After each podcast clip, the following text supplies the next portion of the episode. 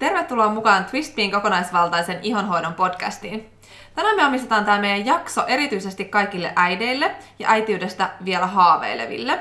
Täältä mikin toiselta puolelta sä löydät tänään meidät Twistbean ihonhoidon valmentajat, eli minut Katin. Ja Veera. Ja meillä on tänään vieraana todella energinen ja inspiroiva vieras, Hyvinvointistudion lupauksen perustaja ja raskausliikuntaan perehtynyt PT Riina Laaksonen. Tervetuloa. Kiitos paljon Veera ja Kati, tosi kiva olla täällä.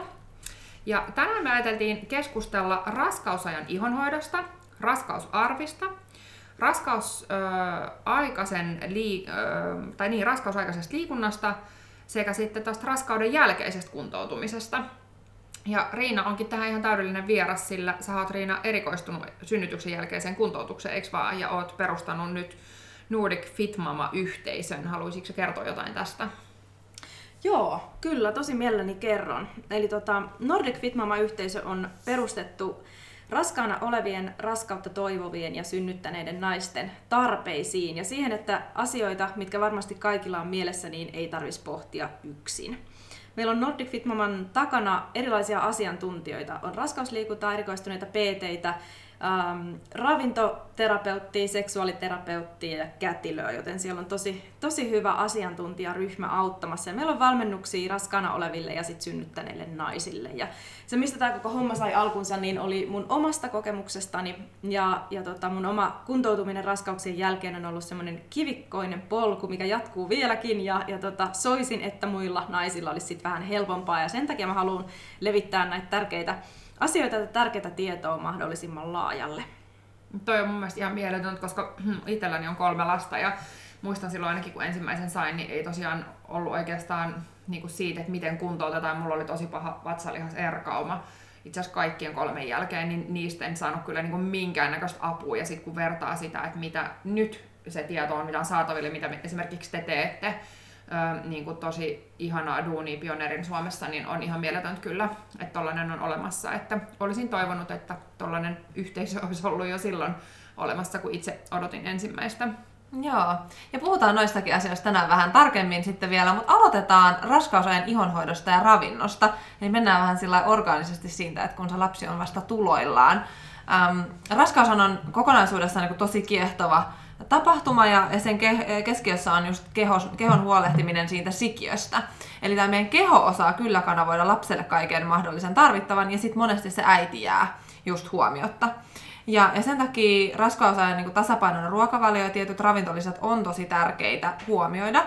Ei ainoastaan sille lapselle, vaan myös äidille, mitä me ei monesti tulla just ajatelleeksi. Me ajatellaan niin paljon sitä lasta, mutta ei itseämme. Kyllä. Mä ainakin itse huomasin omien raskauksien kohdalla sen, ja siis jouduin sen niin kuin todella karusti kantapään kautta toteamaan, että se raskaus on ihan hirveän kuluttava äidin keholle.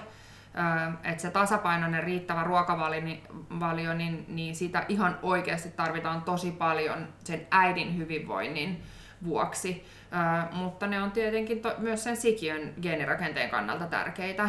Et, niin kuin, mulla itsellä nyt ei ollut sellaista, että mä olisin yrittänyt laiduttaa tai mitään sellaista, vaan ihan, ö, siis mä en vaan niin kuin, se raskaus vaan kulutti niin kuin kaikki mun vitamiinia, kivenäsänä ja kaikki varastoja. Mä en niin kuin tavallaan tajunnut sitä siinä vaiheessa ja sitten mulla on kaksi tosi peräkkäistä raskausta, että mun kahdella ensimmäisellä lapsella on vaan vuosi ikäeroa niin sitten tavallaan mm, se oli ihan toivottu ja haluttu näin, mutta, mutta tota noin, sitten niin kun, mä en siinä vaiheessa hiffannut sitä, että kun sitten tulee toinen raskaus siihen perään vielä, niin sitten se keho ei, vaikka se muuten tuntui, että se oli ihan hyvin palautunut ja oli hyvä olo ja oli ihana olla äiti ja sen takia halusi sen toisen lapsen, Ö, mutta että sitten se, se kehon, kehosta huolehtiminen, niin mä en ymmärtänyt, että sitten sen toisen lapsen jälkeen huomasi kyllä, että se veti veronsa.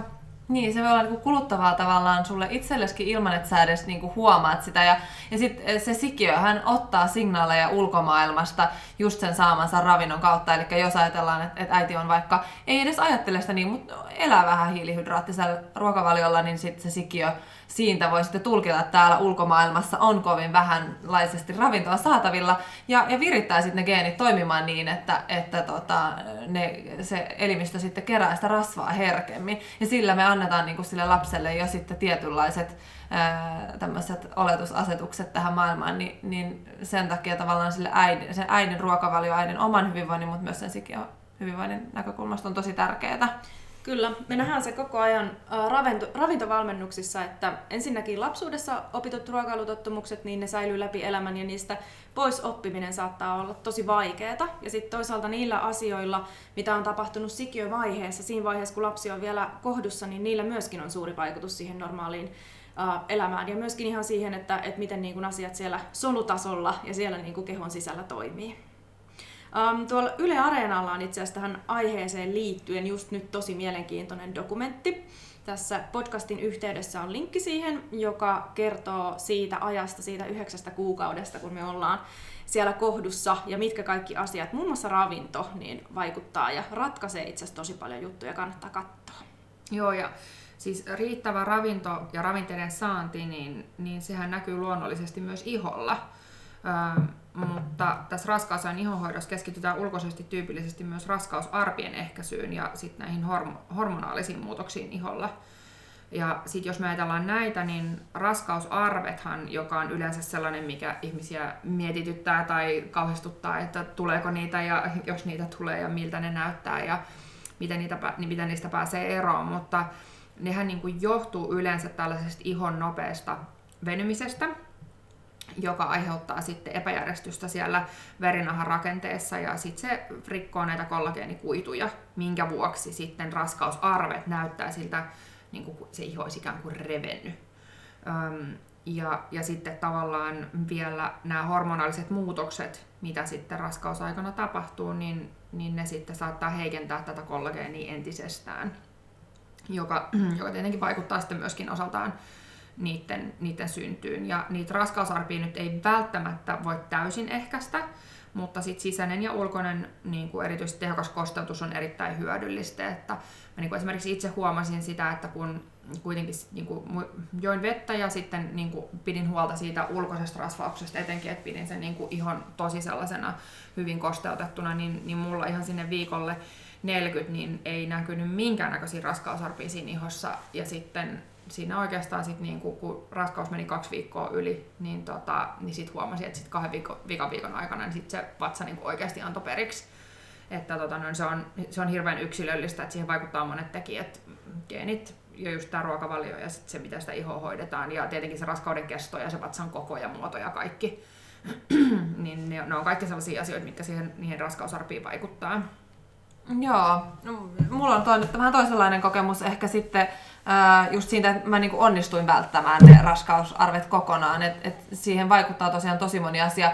Mä olin ehkä myöskin sitten niinku, mm, tällaisella niinku tietoisuuden tasolla niin jo hyvin pitkälle, että mä osasin huomioida sen heti siinä raskausajan alusta alkaen, tietenkin kun oli jo kolmekymppinen, niin tavallaan ymmärsi ihonhoidossa hyvin perillä, niin, niin mä aloin sitten sitä niin kuin hoitamaan sitä ihoa sisäisesti ja ulkoisesti tosi tehokkaasti heti alusta alkaen. Ja, ja sitten säästyin sitten, mutta se on sekin aika monen homma, että kyllä mä niin hoidin sitä ihoa niin jopa kolme kertaa päivässä sitten erilaisin öljyin ja, ja tota balsamein, että siihen sai niin sijoittaa kyllä jonkun verran aikaa. Ää, eikä se välttämättä tosiaan silti ole sanottu, etteikö niitä, niitä arpia tulisi, mutta kyllä siihen niin kannattaa panostaa, jos haluaa niin, ja Se, ja se sitten... raskausarvien kohdalla pätee ehkä se, että niihin pystyy vaikuttaa niin tiettyyn pisteeseen asti, mutta sitten esimerkiksi mulla, kun ää, oli ton, sen nesteen kertymisen kanssa ongelmia omassa raskaudessa, ää, ja painoa tuli niin kuin 2,5 kiloa päivässä. Et yhdessä yössä, kun aamulla heräsi, niin 2,5 kiloa oli seuraavana aamun lisää, että se oli aika tosi raju se, minkä verran sitä tuli, niin, niin sitten jossain vaiheessa keho vaan antaa myöskin periksi, että niin kuin se ei loputtomasti jaksa. Mutta kyllä mm. siinä varmaan niin kuin, tavallaan sitä ajattelee vähän sellaisena, niin kuin, että jos, jos sille iholle ei tee mitään, jos et sä yhtään ajattele sisäisesti noita juttuja, niin se, se iho on vähän kuin sellainen hauras kuminauha. Mm. Että kyllähän sellainen, että silloin kun se on niin kuin hyvin öljytty ja rasvattu, niin sitten se kestääkin sitä, se iho sitä venymistä ja noin paljon paremmin. Kyllä, mm, ja sitten ehkä siihen rasvaukseen liittyen vielä, niin semmoinen oleellinen huomio, mikä jää helposti ää, tekemättä sitten, että et pitää, niin jos ajatellaan, että vaikka rasvataan sitä vatsaa, niin sitä rasvaa ei, ei kuulu rasvata vaan tästä edestä sitä vatsaa, vaan yhtä lailla meidän kyljet ja selkä antaa myöskin siellä, mm. että et huomioidaan niin kaikki ne ja, ja rasvataan niitä rintoja. Ja ehkä reidet. Niin, Myöskin kyllä siitä. reidet voi myöskin, koska mä oon itse taas sitten esimerkiksi kasvuaikana, vaikka e- eihän mulla nyt mitkään niinku, äh, holtittomat reidet ymmärtääkseni koskaan ollut, mutta, mutta mulla on tullut siis kasvun aikaisia, että kun on tullut kasvupyrähdys. Eli selkeästikin mun iholla helposti on voinut olla taipuvuutta tällaiseen, mutta sitten taas äh, raskausajan niin hyvästä rasvauksesta Suomeen, että siinä ei tullut. Eli kyllä siihen niin selkeästi voi vaikuttaa. Mm, mutta just erilaiset asiat, millä voi vaikuttaa siihen kollageenin optimointiin, niin niitä kannattaa ehdottomasti huomioida tota noin, tämän raskausarpien välttelyssä.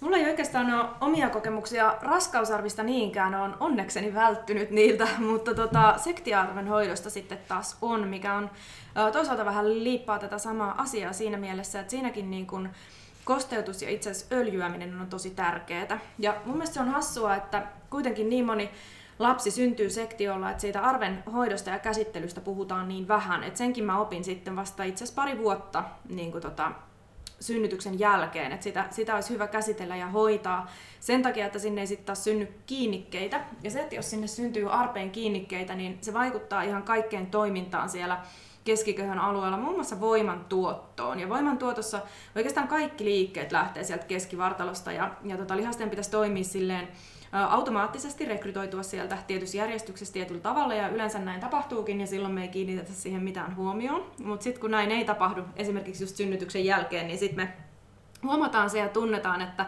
kaikki ei siellä olekaan kunnossa. Eli välttämättä ei tarvitse olla mitään ulkoista vatsalihasten erkaantumaakaan, vaan se voi vaan olla, että siellä sitten on jotain siellä sisällä, mikä ei ole kunnossa. Mutta joka tapauksessa niin tapa välttää niitä kiinnikkeitä ja hoitaa sitä sektioarpea on se arven käsittely, joka tapahtuu ihan niin, että sitä arpea voi vähän niin kuin puristella kevyesti, ihan kevyesti, ja sitten sitä voi vähän niin kuin venyttää alaspäin ja ylöspäin ja vähän myöskin sivusuunnassa. Ja tämä kaikki on semmoista tosi kevyttä käsittelyä. Ylipäätään se, että sitä liikuttelee, niin silloin sinne ei pääse niitä kiinnikkeitä syntymään. Ja, ja toinen hyvä asia on sitten tosissaan ne öljyt. Eli kaikki semmoiset öljyt käy, mitä voi itse syödä. Eli varsinkin jos imettää, niin on tärkeää huomioida se, että, että kaikki, kaikki jutut kulkeutuu sinne, sit sinne maitoonkin. Niin, niin tota, semmoiset öljyt, mitä voi syödä, kokosöljy, oliiviöljy, ihan mikä tahansa, niin tota, on sopivaa sille arvelle. Ja mä tein itse silleen, että joka kerta suihkun jälkeen käsittelin sen arven ja sitten sen jälkeen vielä öljysin sen. Ja, ja tota, se oli aika hyvä. Se, se arpi pysyi elastisena ja, ja sitten tota, aika vaaleena. Joo. Tuommoisia vielä niin kuin, hyviä öljyvinkkejä niin kuin arville yleisestikin, niin ä, antioksidanttipitoiset öljyt, ä, esimerkiksi ruusunmarja on semmoinen oikein tosi, tosi hyvä tota, arpiöljy sekä porkkanaöljy, ä, A- ja C-vitamiinit myöskin, eli sitten esimerkiksi C-vitamiinista esimerkkinä niin kuin sitrushedelmiä sisältävät tuotteet, niin, niin ne on semmoisia hyviä vinkkejä arpien hoitoon. Ja sitten jos ajattelee sisäisesti, haluaa optimoida sitä kollageenin tuotantoa, tosiaan tuossa aikaisemmin kun siitä vähän puhuttiin, niin, niin se C-vitamiini on siinä, mm. koska sitä tarvitaan siihen kollageenin muodostumiseen. Ja sitten jos ajattelee sitä ruokaa, mitä syö, niin kannattaa syödä niin kun tällaisia niin kun, äh, lihan muitakin osia kuin pelkästään lihaa, eli just vaikka jauhelihoja syödä myöskin, missä on niitä sidekudoksia ja muita osia, niin se on ihan ehdottoman tärkeää siinä kollageenin tuotannossa. Joo. Öö, Me pikkasen sivuttiin tuolla aikaisemmin hormonaalisia öö, muutoksia ja oireita iholla ja, ja miten niitä sitten just voi hoitaa, koska se voi tuntua tosi rajulta, jos se iho reagoi yhtäkkiä siinä hormoniryöpyssä tietyllä tapaa, että mistä tämä niinku johtuu ja, ja tietenkään siihen kun se on hormoniperäistä, niin, niin me ei voida poistaa sitä siinä hetkessä, mutta, mutta sitä ihoa voi tietenkin hoitaa. Et ehkä tyypillisesti me nähdään just, niin kuin, että epäpuhtaudet ilmestyy tänne niin kuin leukapieleen, mm, mikä on semmoinen hormonialue, niin sinne niin meiltä löytyy esimerkiksi tosi ihana just jopa teepuuöljy, mikä on ihan semmoinen bestseller epäpuhtauksiin pa- paikallisesti tai sitten koko kasvoilla käytettäväksi. Tai niitä hormonaalisia ihoireita voi tuoda mu- muuallekin kroppaan. Kyllä, ja se mulla itselläni esimerkiksi kävi sillä tavalla, että mä käytin silloin vielä ihan perinteistä kosmetiikkaa, niin mun iho herkistyi raskausaikaan ihan valtavasti. niin Mulla tuli ihan kasvoihin sellainen, niin kuin tavallaan sellainen oikein punainen sellainen paha ihottuma. Että se oli sellaista jännää, niin kuin se ei ollut, ei ollut finne, ei ollut epäpuhtauksia, mutta se oli sellaista niin kuin punaista pistemäistä sellaista ihottumaa ja tuli ihan joka paikkaan. Ja sit mä silloin lopetin sit niin kuin käytännössä ihan kaiken kosmetiikan käytön vähäksi aikaa, että se iho rauhoittui. Ja se tuntuu olevan niin kuin ainoa keino kyllä, mikä silloin auttoi. Ja mikä on itse asiassa jännä, että Suomessa vielä puhutaan tosi vähän siitä, ää, niin kuin nyt ehkä enemmän jo, mutta silti niin puhutaan tosi vähän siitä kosmet, niin kuin raskauden aikaisesta kosmetiikasta ja sen käyttämisestä. Mm. Et jos me verrataan esimerkiksi Tanskaan, jossa on tehty tosi paljon tutkimusta siitä, että miten ö, raskausaikana vaik- vaik- käytetyt kosmetiikka, niin miten se vaikuttaa sikiön kehitykseen noin niin Suomessa ei tavallaan olla vielä siinä pisteessä. Että me, et kosmetiikan osalta varsinkin niin on kyllä paljon sellaista, mitä me ei tiedetä vielä ja joka vaatisi ehdottomasti niin kuin lisää tutkimusta ja sen takia tavallaan on varmasti ihan hyvä ottaa aika varmaan päälle, että niin kuin sä puhuit siitä, että käyttää sellaisia öljyjä, mitä voi syödäkin, niin se on niin kuin tosi tavallaan turvallista. Mm. Että suosii niin kuin mahdollisimman paljon yleisesti tuotteita, jotka on niin, kuin niin pitkälle luomuraaka-aineista tehtyjä kuin mahdollista ja luonnollista ja tosiaan vähentää niin kuin kaikki minimi. Et esimerkiksi yksi tieteellinen tutkimus oli kynsilakasta, jossa nähtiin, että niin kuin ihan puolen tunnin sisällä jo niin siinä kynsilakas käytettyjä kemikaaleja niin oli jo päätynyt verenkiertoon. Ja se on niin kuin aika nopeasti. Mm. Että tavallaan, että kun me ajatellaan sitä, että kosmetiikka on niin kuin turvalliseksi todettua ja kaikkea, niin joo, kyllä sille, se on niin kuin tavallaan oma keskustelunsa ja se on niin kuin tiettyyn pisteeseen asti, mutta että kun ehkä sen verran sitä voi sivuta, että jos me ajatellaan, että näissä, näissä tällaisissa tutkimuksissa niin, niin on mahdotonta tutkia jokaisen ihmisen niin tällaista yksilöllistä elämää, että mitä, mitkä on ne kerrannaisvaikutukset, pitkäaikaisvaikutukset, kun käytetään tuotteita pitkän aikaan monia samanlaisia, altistetaan sitä kehoa eri tavalla. että kun tavallaan se olettamus kosmetiikan kohdalla perustuu siihen, että kosmetiikka ei saa imeytyä ihon läpi verenkiertoon. Se on niin se perusolettamus, mihin kaikki pohjaa tämän lainsäädännön osalta. Niin sitten kun me ajatellaan sitä, että meillä on kehossa kuitenkin muitakin reittejä, miten se kosmetiikka voi päätyä sinne meidän elimistöön, kuin pelkästään se imeytyminen. Että meillä on hengitystiet, meillä on suu, naiset syö elämänsä aikaan keskimäärin kaksi kiloa huulipunaa, niin, niin, tota, niin nämä on kaikki sellaisia, mitä tavallaan tossa ei oteta huomioon. Plus sitten vielä oma keskustelunsa on se, että minkälainen meidän ihon mekaniikka on, että sen ei tarvitse imeytyä. Meillä on meidän ihossa myös sellaisia soluja, joiden tehtävä on prosessoida tällaisia niin kuin vieraita aineita, vetää niitä kehon sisälle lymfakierron puhdistettavaksi. Niin tavallaan sen takia sen kosmetiikan kannalta, kan, tai sen osalta kannattaa olla aika varovainen kyllä siinä raskausaikana. Ja eli raskausaikana toisin käyttää mahdollisimman yksinkertaisia tuotteita ja karsi kaiken turhan pois. Et mm. Se on kuitenkin niin kuin vaan yhdeksän kuukautta tai oikeasti vielä lyhyempi aika, mikä me tiedetään, että me ollaan raskaana, niin, niin silloin jättää sen kaiken turhan pois. Kyllä.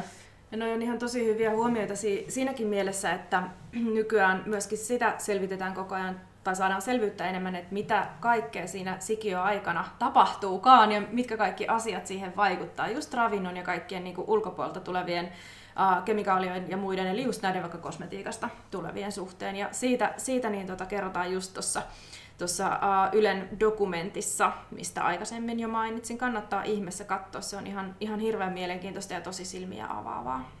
Joo, joo. Riina, puhutaanko me siitä liikunnasta? Puhutaan. Yes. tota, no, ajatellaan nyt sitä raskausaikaa, niin millaista liikuntaa raskauden aikana kannattaisi harjoittaa? No, niin, onko joku kielletty? Ylipäätään siis liikuntaa kannattaa harjoittaa raskauden aikana, koska siitä on taas jo niin kuin aika paljon tutkimuksia, että se on hyväksi sekä äidille että vauvalle ja myöskin sitten synnytykseen ja palautumiseen ja kaikkeen. Mutta se, että minkälaista, niin äh, nämä on hyvin sellaisia yleisiä kysymyksiä, mitä meiltä kysytään, ja nämä vastaukset on aina että, että tota, tosi yksilöllistä. Että ne ihmiset, jotka on paljon treenannut, niin ne voi treenata yleisesti ottaen paljon raskausaikanakin, jos kaikki menee hyvin ja normaalisti. Mutta tota, sitten jos ei ole paljon liikkunut, niin kannattaa ottaa semmoisia niin sanottuja kevyitä ja turvallisia lajeja ja aloittaa niillä. Esimerkiksi kävelyllä ja pikkuhiljaa sitä sitten kasvattaa, koska niilläkin on todettu olevan ihan hirveän suuria hyviä vaikutuksia äitiin ja sikiöön. Mutta tota, periaatteessa ehkä semmoinen paras vastaus olisi tähän, että äh, kansi kuunnella tosi tarkkaan omaa itteensä, koska keho kyllä kertoo sen, että mikä sille sopii ja mikä ei. Et esimerkiksi mulla itsellä oli silleen, että ähm, ensimmäisessä raskaudessa pystyin juoksemaan yli 20 viikolla ja se tuntui tosi hyvältä, mutta sitten taas toisessa raskaudessa niin mä en pystynyt juoksemaan ollenkaan. Mm. Et, et se keho kyllä kertoo ja oikeasti niitä viestejä kannattaa kuunnella, koska se on ihan niinku paras, paras mittari siihen. Mutta semmoisia niinku ehdoton ei-lajeja voisi olla niin kuin, äh, tommosia, äh, vaikka kaatumisriskejä sisältävät lajit. Raska, tai tuo ratsastushan on usein semmoinen, mitä sanotaan, että ei kannata. Ja mä itse jätin lumilautailun pois, mikä on mun niin kuin rakas, rakas laji. Et sitä mä en tehnyt ollenkaan, koska siinäkin se kaatumisriski on sitten, sitten ehkä vähän suurempi. Ja Ja tota, salilla kannattaa tai muutenkin niin kuin harjoittelussa kannattaa ajatella, että raskauden aikana se olisi enemmänkin semmoista ylläpitävää, ei niinkään kehittävää. Mm. Sitten ne niin kuin kehittämiset ja isot painojen lisäykset ja uuden kokeilut, niin ne voisit siirtää sinne raskauden jälkeen. Et ihan niin kuin tuossa aikaisemmin sanottiin, niin se on vaan niin kuin yhdeksän kuukautta tai vähän alle, niin loppupeleissä se on sitten sit kyllä niin kuin tosi, tosi lyhyt aika. Että suosittelen ehdottomasti, että kuuntele itseesi ja sitten seiftaa tuommoisten juttujen suhteen. Että tee sellaisia asioita, mistä tulee hyvä mieli, ulkoille paljon, koska hapellakin on paljon hyviä vaikutuksia niin ihoon kuin sitten niin kuin mielialaan ja sikiöön ja ihan kaikkeen, niin, niin tota, semmoiset olisi ehkä parhaita ohjeita. Joo, sä vet just sanat mun suusta. Mä olisin sanonut, että se ulkoilukin on vähän aliarvostettua mun mielestä jotenkin, että, että siinä on niin paljon muita hyviä vaikutuksia. Mulla itsellä, vaikka mä oon koko ikäni urheilu, niin ei raskausaikana hyvin pian niin tuli se, että kaikki hyppivä tuntui tosi epämiellyttävältä, eikä oikein niin kuin, pystynyt tekemään mitään eteenpäin taivuttavaa, vaikka se vatsa oli vielä niin hirveän pieni, niin se oli silti mukamassa jotenkin niin semmoinen kireä ja inhottavan tuntunen, niin, niin sitten se vaan pitää tehdä niin kuin sen mukaan, mikä tuntuu itseltä hyvästä, hyvältä. Mä huomasin ton kanssa saman, että se tavallaan sellainen jotenkin tempova tai sellainen hyppivä, niin se tuntui niin kuin ihan hirveältä. Mm. Mutta sitten mä kyllä tein joogaa ja aika rankkoikin joogatunteja, niin kuin hot joogaa sen puolitoista tuntia jaksoin vetää ihan hyvin, että kunhan sitten vaan muistin aina jalat haralla siellä kumartuu eteenpäin. Sitten itse kun on käynyt sen jooga-ohjaajakoulutuksen, niin osasi tietty sitten aina modifioida sen mukaan, että, että mitä sitten ö, oli sellaisia, niin kuin siellä joogassa on tavallaan tietty juttu kanssa, mitä on sitten hyvä jättää väliin tai jollain tavalla kor, korjata, korvata, niin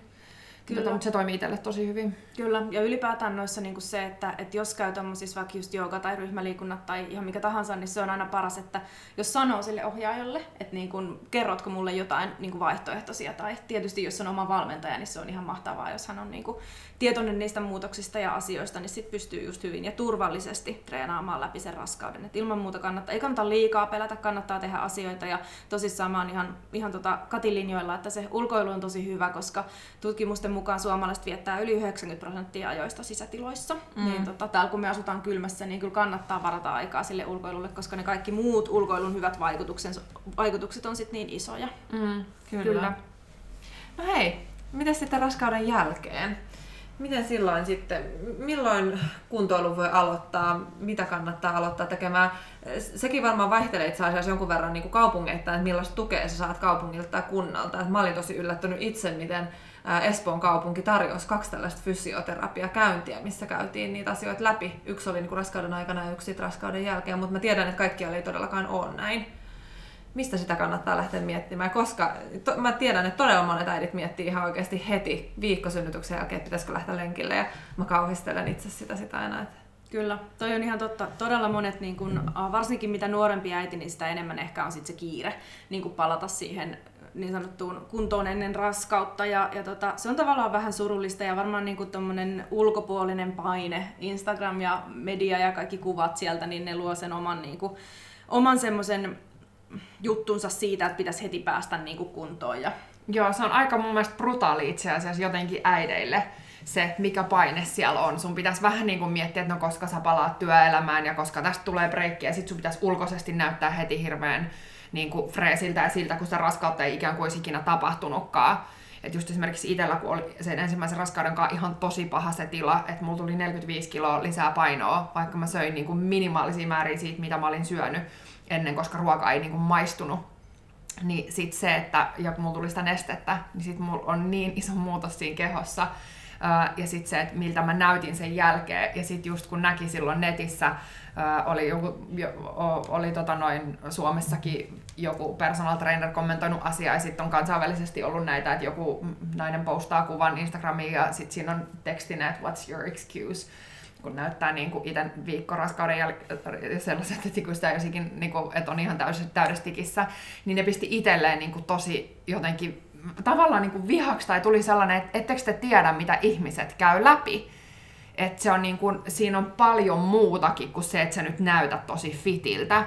Se on niin kuin kokonaisuudessa se raskaus ja se synnytys on aika niin kuin elämään mullistavia juttuja. Ihmisille voi käydä aika pahoikin juttuja sen niin kuin aikana, mitä sen enempää nyt pelottelemat, mutta että oikeasti siinä on aika paljon. Että mun mielestä missään nimessä ihmiset, niin kuin se olisi ihanaa, että niin kuin nyt siitä puhutaan koko ajan enemmän, mutta vielä tavallaan tuotaisiin enemmän esille sitä että niin kuin siinä olisi se rauha olla siinä hetkessä, keskittyä siihen lapseen ja tavallaan niin kuin jotenkin sallia itselle niin kuin tietyllä lailla sellaista jotenkin sellaista lempeyttä, että niin kuin itsestä huolittimista, että ei päästä itse repsahtaa ja niin kuin anna kaikkea mennä, mutta sellaista tiettyä, tiettyä sellaista lempeyttä.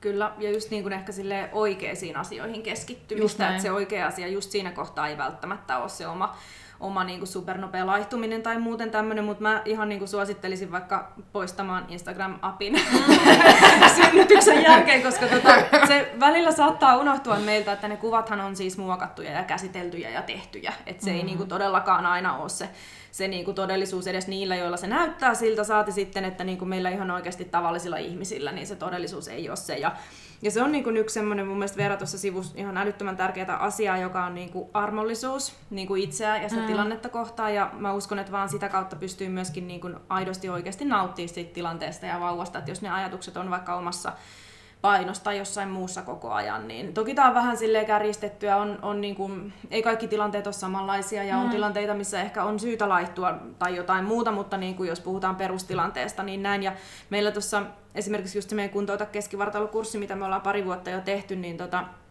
siinä onkin yksi semmoinen kantava teema. Toki se, että me kuntoutetaan turvallisesti meidän keskivartaloa, mutta myöskin se, että me opitaan niin kuin suhtautumaan sekä itseemme että tähän uuteen elämäntilanteeseen niin kuin kaikkinensa positiivisesti ja armollisesti. Ja se on yksi semmoinen, mistä me saadaan ihan hirveästi kiitosta koko ajan sillä kurssilla. Niin, just ajatellaan sitä, että tavallaan kun se äitin rooli voi olla tavallaan aika haastavakin, varsinkin jos sä oot ensimmäistä kertaa äiti, niin siinä voi olla aika paljonkin sopeutumista. Ja sitten jos ajatellaan sitä, että kun sä käyt neuvolassa, niin siinä keskitytään aika paljon siihen vauvaan.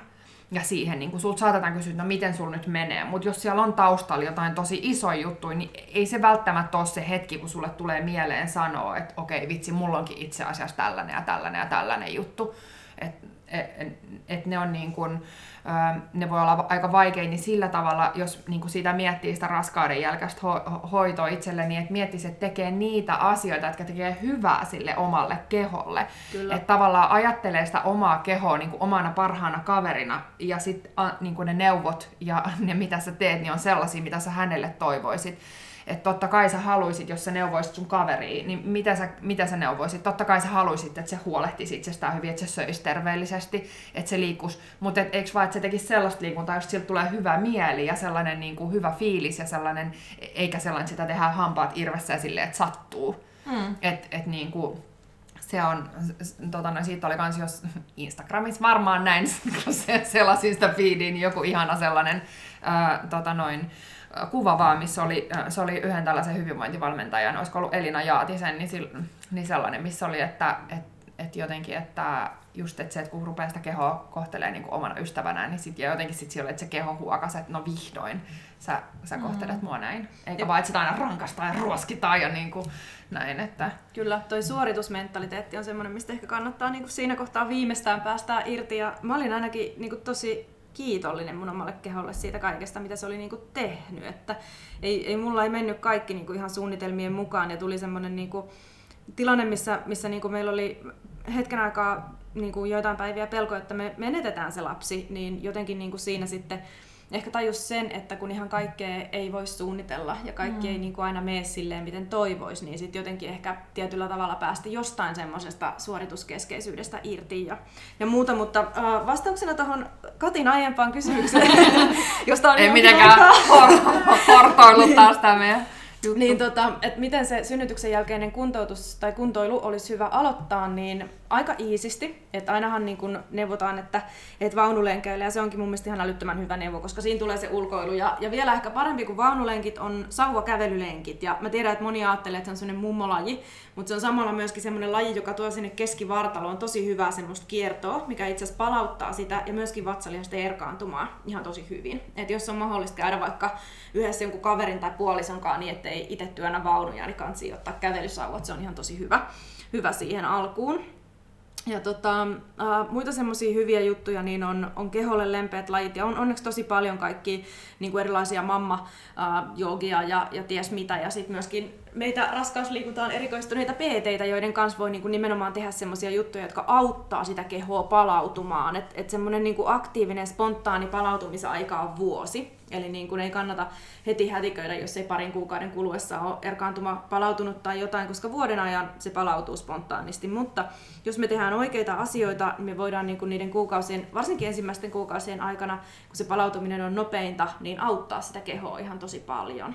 Ja sitten taas päinvastoin me voidaan niinku tekemällä vääriä asioita niin tehdä sille hallaa, mitä mä niinku itse tein silloin, kun tietämättäni niinku, uh, tein vääriä, vääriä asioita. Eli aloitin liian rankasti ja tein liian isoilla painoilla ja ajattelin, että tilanne on se, mikä se oli silloin uh, ennen kahta raskautta. Mulla kanssa syntyi pikku, pikkulapset niin tota hyvin, hyvin lähellä toisiansa. Reilu vuosi oli, oli välissä, niin sitten siinä oli, oli niinku liian lyhyt se palautumisaika ja mulla tota, yksi gynekologi tuttu sanoikin tässä just, joka paljon tekee töitä just synnyttäneiden naisten kanssa, että pahimmat kohdun laskeumat, emättimen laskeumat ja, ja tämmöiset niin oikeasti asiat, mitä ei sit välttämättä enää jumppaa kuntoon, niin hän on tavannut just nuorilla, paljon liikkuvilla naisilla, jotka ei ymmärrä sitä, että, että keho on käynyt läpi ihan niin kuin hillittömän asian ollessaan raskaana ja sitten sille pitäisi antaa sitä palautumisaikaakin. Että mm, aina kun multa kysytään, yksi yleisin kysymys on myöskin se, että koska mä voin lähteä juoksemaan, niin yksilitteisiä vastauksia ei voi mitenkään antaa, koska kaikki raskaudet, kehot, niin kuin tässäkin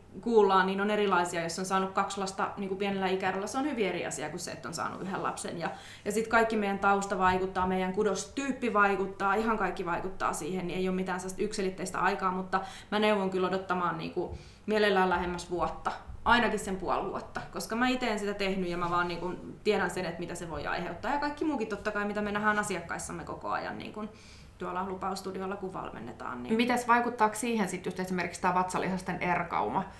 siihen just, että miten voi juosta tai tälleen, onko se sellainen yksi mittari, mistä näkee, että onko se keho palautunut? Um, se vaikuttaa joo, mutta... Mutta se ei ole ainut. Se ei ole no. ainut, ja, ja tota, kyllä se on tietyllä tavalla yksi mittari niin kuin siihen, että et miten se keho on palautunut, mutta mun mielestä ehkä suurin mittari on niin kuin se, että sä itse tunnet sun kehos kaikista parhaiten. Et mullakin sanottiin, että kaikki on kunnossa, ja niin kuin sä oot urheilija, että tee vaan ihan kaikkea, mitä oot tehnytkin, ja meitsihän teki. ja mm. tota, se ei vaan, ei tiennyt lääkärikään silloin, että, että tota, mulla oli vatsalihasta erkaantuma, eikä olisi kannattanut tehdä. Sitten tavallaan kun mä opetin itteni niihin väärin asioihin, niin niistä pois oppiminen veikin sitten ihan hirveän kauan aikaa ja sitä tehdään edelleenkin. Mutta, mutta koko ajan mulla oli se tunne itselläni, että joku asia ei ole kunnossa, koska niin kun olen kehoni kanssa tehnyt töitä ja tunnen sen mielestäni ihan, ihan niin kuin hyvin, niin, niin se kannattaa tässäkin kuunnella niin kuin itteensä. Että itse sitä on aina paras asiantuntija niin kuin oman itsensä kohdalla. Ja mun mielestä myöskin niin kuin kannattaa hakeutua apuun, niin kuin kannattaa hakea apua, että olisi sitten PT tai fysioterapeutti tai ihan kuka tahansa, joka tietää näistä asioista, niin yksin ei kansi jäädä, koska näille asioille kuitenkin niin kuin lähes jokaisessa tapauksessa on tehtävissä jotain niin kuin itsekin. Mm. Ja, ja tämä on se niin kuin yksi pointti siihen meidän kuntouta keskivartalokurssiin, että, että koska niin kuin suht helpoilla pienillä asioilla me pystytään tekemään tekee aika paljonkin meidän kehon hyväksi, niin sen kurssin tavoite on just sekin, että jaetaan sitä tietoa ja annetaan niitä tapoja, joista niin kuin mä itse jäin silloin, silloin paitsi. Joo. Joo. Uh, niin, okei, siinä oli nyt raskaus, uh, raskauden tota noin, jälkeistä kuntoutuksesta. Uh, siihen liittyy oleellisesti ehkä sitten imetys, imetyksen aikainen ihonhoito sen lisäksi. Uh, eli uh, imetyksen aikana monilla on siis ihan kamala jano Mä ainakin itse muistan, että mulla oli tuopillinen vettä, kun mä istuin jossain sohvan nurkassa imettämässä ja sitten se niinku... Se mä en ikinä kokenut sellaista janoa. Joo. Um, ja siis iho ja koko keho kaipaa siis erityisen paljon kosteutusta, koska, koska tota, se imetys on todella energiaa vievää ja nesteitä kuluttavaa. Um, ja kun se pieni tyyppi siinä kuppaa sitä kamaa susta koko ajan ulos, niin sitä pitää kyllä sitten sinne laittaa itsensä sisällekin. Ja tämä kosteutus linkittyy tavallaan myös raskausarpiin, että et kosteus tulee sieltä kehon sisältä, se voidaan aika helposti nähdä sille, että jos esimerkiksi on nestehukkaa ja iho nipistää, niin se iho ei pysty palautumaan, eli ne solut tarvitsee sitä vettä. Ja raskauden aikana olisi hyvä juoda noin 10 lasillista vettä päivässä, ja sitten tietenkin otetaan huomioon, jos treenaa, jos juo kahvia, mitä vaan, eikö vaan, niin silloin sitä olisi hyvä tulla vielä lisää. Mutta sitten imetyksen aikana niin siihen voi lisätä vielä kolme lasillista, että noin 13 lasillista päivässä. Ja sama juttu, eli sitten jos liikkuu, niin sitten tarvitsee sitä kosteutusta vieläkin enemmän. Joo. toi on oikeasti niinku aika paljon ja siihen saa suhtautua aika suunnitelmallisesti, että et, et saa niinku juotua riittävästi, koska se ei ole tosi niinku kiva tila se nestehukkakaan ja sitä voi olla vaikea korvata. Jos tuntuu, että niinku se kost- tai neste ei oikein pysy siellä sisällä, niin sit voi laittaa just sinne ää, vesilasiin tai ve- vesipulloon pikkasen hyvälaatuista suolaa joukkoon niin se auttaa sitten sitä nestettä imeytymään myös sinne kehoon, että saisi sen pysymään siellä, koska sitten myöskin se niin kuin holtiton tankkaaminen niin voi tulla läpi sitten siitä kropasta. Kyllä. Ja se, se sitten taas voi niin kuin aiheuttaa lisää ongelmia, että se huuhtelemalla sitten sieltä Niitä niin hyviä- mineraaleja ja muita kyllä. Niin. Ja, joo. Niin tota, ja sitten jos me ajatellaan nyt ulkoisesti vielä, öö, niin riippuen sitten ihon tarpeesta, eli se voi, jos sulla on ollut ennen joku ihotyyppi, niin se voi olla hyvin erilainen sitten tosiaan raskauden jälkeen, ja on ty- silloin tyypillisesti niin ruuhkavuosien keskellä naisille puhkee erilaisia ongelmia, tulee ruusufinniä ja öö, voi tulla vaikka perioraalidermatiittiakin, ja niin kuin erinäköisiä ongelmia, että sit sitä hoidetaan sitä ihoa tietenkin aina tilanteen mukaan, et ei kannata juuttua siihen, että mikä on ollut se sun ihotyyppi, vaan tarkkailla sitä ihoa, niin kuin se, sulla on hormonimuutokset, sulla on erilainen tilanne elämässä kaikkea, sitten on vielä vuodenajat siihen päälle, se iho todennäköisesti sen tarpeet on tosi erilaiset kuin mitä ne on ollut ennen. Joo, just tuohon oikeastaan tulee ennemminkin pyytämään sitä niin kuin apua ja neuvoa siihen tämänhetkiseen tilanteeseen, eikä lukittautu siihen, että koska mulla on aina ollut sekaiho, niin nyt mä hoidan sitä kuin sekaiho. Että sille ei varmastikaan sit saada tuloksia. Se iho voi olla tosi erilainen, koska iho muutenkin silloin tarpeet vaihtelee vuoden mukaan, saatikka sitten tämmöinen iso mullistus elämässä. Ja tosiaan sit i- sit imetyksen aikaankin ottaa huomioon se, että sulla on se vauva, joka syö sitä rintamaitoa, niin tavallaan ne tuotteet, mitä sä käytät, mm. niin, niin niissä niin kuin tavallaan se tuotteiden sisältö on ihan todella tärkeä, että se on, se on ihan oikeasti ihan todella puhdasta. Ja sitten tietenkin mielellään sellaista aidosti vaikuttavaa, että silloin kun se iho erityisesti tarvitsee sitä ravintoa, niin sitten sitä sille oikeasti tarjoisikin, eikä vaan anna sille iholle sitä tunnetta, että sitä hoidetaan. Ähm, Mutta niin, nyt meillä on mennyt äh, 36 minuuttia. Me ollaan yritetty pitää nämä 25-30 minuutissa. Tämä meni vähän yli, mutta tosi tärkeä aihe. Kyllä. Äh, Toivottavasti saitte tästä paljon irti. Meillä on vielä vähän hyviä uutisia, eli Riina, teillä alkaa Nordic Fit Mamalla seuraava äitikurssi 19.3. eli ensi maanantaina, ja sulla taisi olla siihen liittyen vähän uutisia meille. Joo, kyllä. Tota, mä niin paljon toivon just, että kenenkään ei tarvitsisi näistä samoista jutuista kärsiä kuin itseni, niin tota, haluan tarjota teillekin sitten mahdollisuuden tulla tälle äitikurssille etuhintaan, joka on 79 euroa, ja normihinta on 99, joten klikatkaa ittenne sinne Nordic Fit Maman sivuille ja käykää lukemassa, jos kuulostaa siltä, että se olisi teille sopiva tai auttaisi teitä, niin tulkaa ihmeessä mukaan. Mä oon siellä kurssin valmentajana koko kurssin ajan ja vastailen sitten sielläkin vielä kysymyksiin. Ihanaa. Tämän podcastin yhteydessä on siis linkki, mistä sä pääset hyödyntämään ton Riinan tarjouksen. Ja totta kai mekin annetaan teille ihana ale, eli tämän viikon ajan niin saatte koodilla MAMA kaikista meidän lasten ja odottavan äidin tuotteista 15 prosentin alennuksen. Me laitan siihenkin liittyen niin ohjeet tähän podcastin yhteyteen. Jeps, kiitos Riina, kun olit paikalla. Kiitos. Oli kiva olla. Yes, ja ihanaa viikkoa teille kaikille. Moi moi! Moi moi! moi.